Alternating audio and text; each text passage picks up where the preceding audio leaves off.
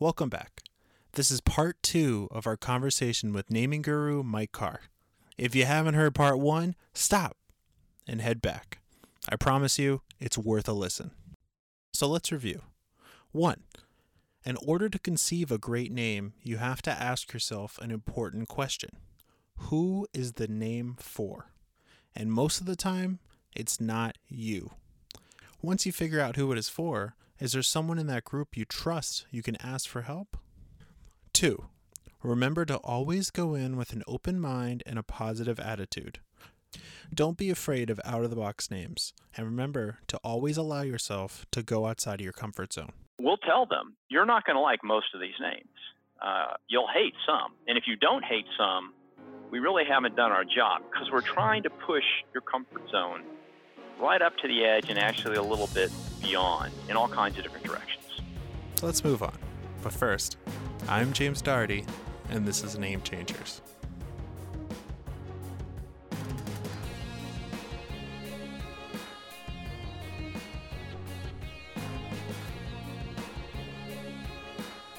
But the idea is focus, focus, focus, and then come up with a name that just nails it, right? If you want to go down that path. And that's just one of the styles and paths of naming. But if you're small and you're just starting out, you know, you want a name that, that clearly conveys something that's hopefully relevant to what sets you apart from your competitors, that's relevant to your customers, that's interesting to them, and that's sustainable over time. And if you try to put too much in a name, then it ends up doing nothing very well and it gets lost in all the noise that's out there. The more complicated a name, the harder it is to make it work for you. This is why most company names are one or two words. So you don't want it to be too complicated, but you don't want it to be too specific either in case you don't know what your company will be doing in the future. Say they were a company that was making chairs and they want to move on to making more things like couches and more pieces of furniture, but their name ended up being chair maker or something. Do you think a name that's like specific to that can hurt a company or do you think that adds to the intrigue? Um, we've had both situations over the years. I mean, so we've had clients come to us where their name was just flat misleading, right? It just didn't make sense, and there was really no way to create a story around their existing name because their new services and products were so different, in which case you just can't salvage it. But we've seen lots of examples um, where there was a very clever transition that kept the name relevant. And a great one that I can think of is Southwest Airlines. I mean, when Southwest Airlines got started, and I was in Dallas, so I mean, I'm familiar with this because I grew up when Southwest Airlines was growing up. You know, it was an airline that, that basically flew between Dallas and Houston, San Antonio, and Austin. And then it grew to the adjacent states, but it was clearly about the southwestern part of the U.S., right? You know, pretty much Texas, Oklahoma, Arkansas, that kind of stuff. Mm-hmm. Well, now Southwest Airlines flies all over the country. It carries more passengers than any other airline, which I had no idea about. I read that the other day. I think it was either passengers or passenger miles. I don't remember what the metric was, but on some metric, Southwest Airlines is the largest airline in the country, which blew me away. Hmm. Well, so what did they do? Because Southwest, you would think, wouldn't work for someone that's flying between New York and Boston, right, or LA to San Francisco. Yeah. Well, they converted the meaning from Southwest being the geog- geography to Southwest being the personality, right? That there's an element of fun and playfulness and whimsicalness to flying a Southwest uh, flight that you don't really see on most of the big carriers, right? They'll make up the announcements, you know, or they'll have some catchy, you know, sing song to get you to pay attention when they're going through the seat seatbelt thing. Uh, and they do other things that are a bit unique to that Southwest personality and spirit of fun and we want you guys to enjoy the flight.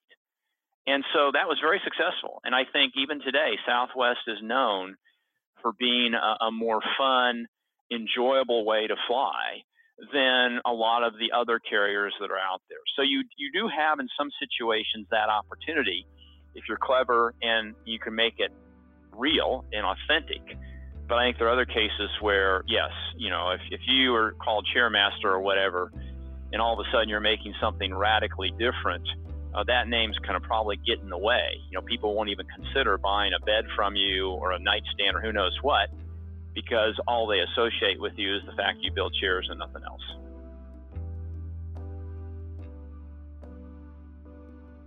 So let's see a real world example from Mike.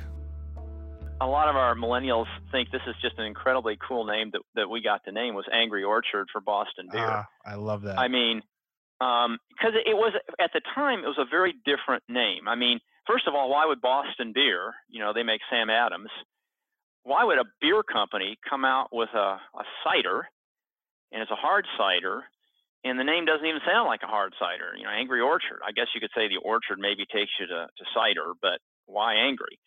But they were they were very smart in how they marketed it and the graphics they wrapped around it. So we can't take any of the credit really for how they launched that but the name at least gave them the positioning or the potential to really catch the attention of their target, who was a female, you know, 20 something, 30 something year old, who wanted to drink with the guys, but didn't enjoy drinking beer because either it didn't taste good, had too many carbs, um, too many calories, who knows what, right? So mm-hmm. a hard cider is a sweeter. It tends to be lighter. It may not have as much alcohol. It's a more drinkable beverage, and it's still very appropriate, you know, to ask for an Angry Orchard at the bar or in the restaurant or whatever it is. So that name to me, I think was was a fun name to work on. Um, they weren't enamored with that name right off the bat, right? So like so many other clients, you know, it takes some getting used to when there's nothing like that name out there in the category and you throw that out on the table and there's that pregnant pause and you don't really know whether they just absolutely hate it whether they love it or whether they'll at least consider it and, and usually the best you can hope for on a name that's that far out is they're going to consider it Mike's firm always includes some out of the box names in their proposals. You shouldn't be afraid of crazy names because, at the very least, they could start a conversation. You don't want to go with a safe name. You want to go with a name that some people hate. I'm not talking about dislike. I'm talking about there's this reaction that deep in your gut that that is the worst name in the world. Now you don't want too many, you know, one, two, three percent. But because of that, it's interesting. Because of that, it generates conversation. Because of that, everybody else wants to know why do some people hate this, right? Or why is this controversy? Controversial controversialness when it comes to naming is a big plus. It's not a negative, unless you know a third or half of the people out there hate the name, you know, and then you got a problem. You have to go with a different name. But a little bit is a great thing. And finally, the most difficult part of naming. And oddly, it's not about making it fun or catchy. It's something else. A lot of it's just the hard work of getting it through legal. That by far is the toughest thing these days. Um, and that's often greatly undervalued by our clients. I mean, we'll we'll present names in the deck's 150 slides, and that's typical. I mean, I'm not kidding. You know, each time we present names, it's at least 100 slides, almost always 100 slides. Some cases, 200, 300 slides. Wow. Well, how do you take clients through 200 slides in a name presentation? Well, you don't. You take them through six slides or eight slides. But all the other slides is all the backup legal research that we've done, all the trademark research, the state checks, the federal checks, the web research, the foreign checks, the color code names, you know, green, yellow, pink. Green being the cleanest, the least risky, yellow being probably still okay, but there's a little bit higher degree of risk, and pink being pretty risky. You might be able to use it, you might not. Well, clients never, hardly ever, care about all those other pages initially. but before they're done, their lawyers you know, look at that stuff or do their own searches. It's just hugely important. Mm-hmm. But you can't lead with it, especially for folks that haven't gone through the process before, because they don't understand how challenging the legal piece is. Now, the people that understand it, they love the fact we do that. I mean, we win business from our competitors because we do the trademark searches before they ever see the names, and we yeah. will not present a name to a client if we think it's off the table. And so we end up throwing away most of the great names we come up with because someone else has already got them and that's okay. I mean, it's frustrating and it takes more time and it costs more money.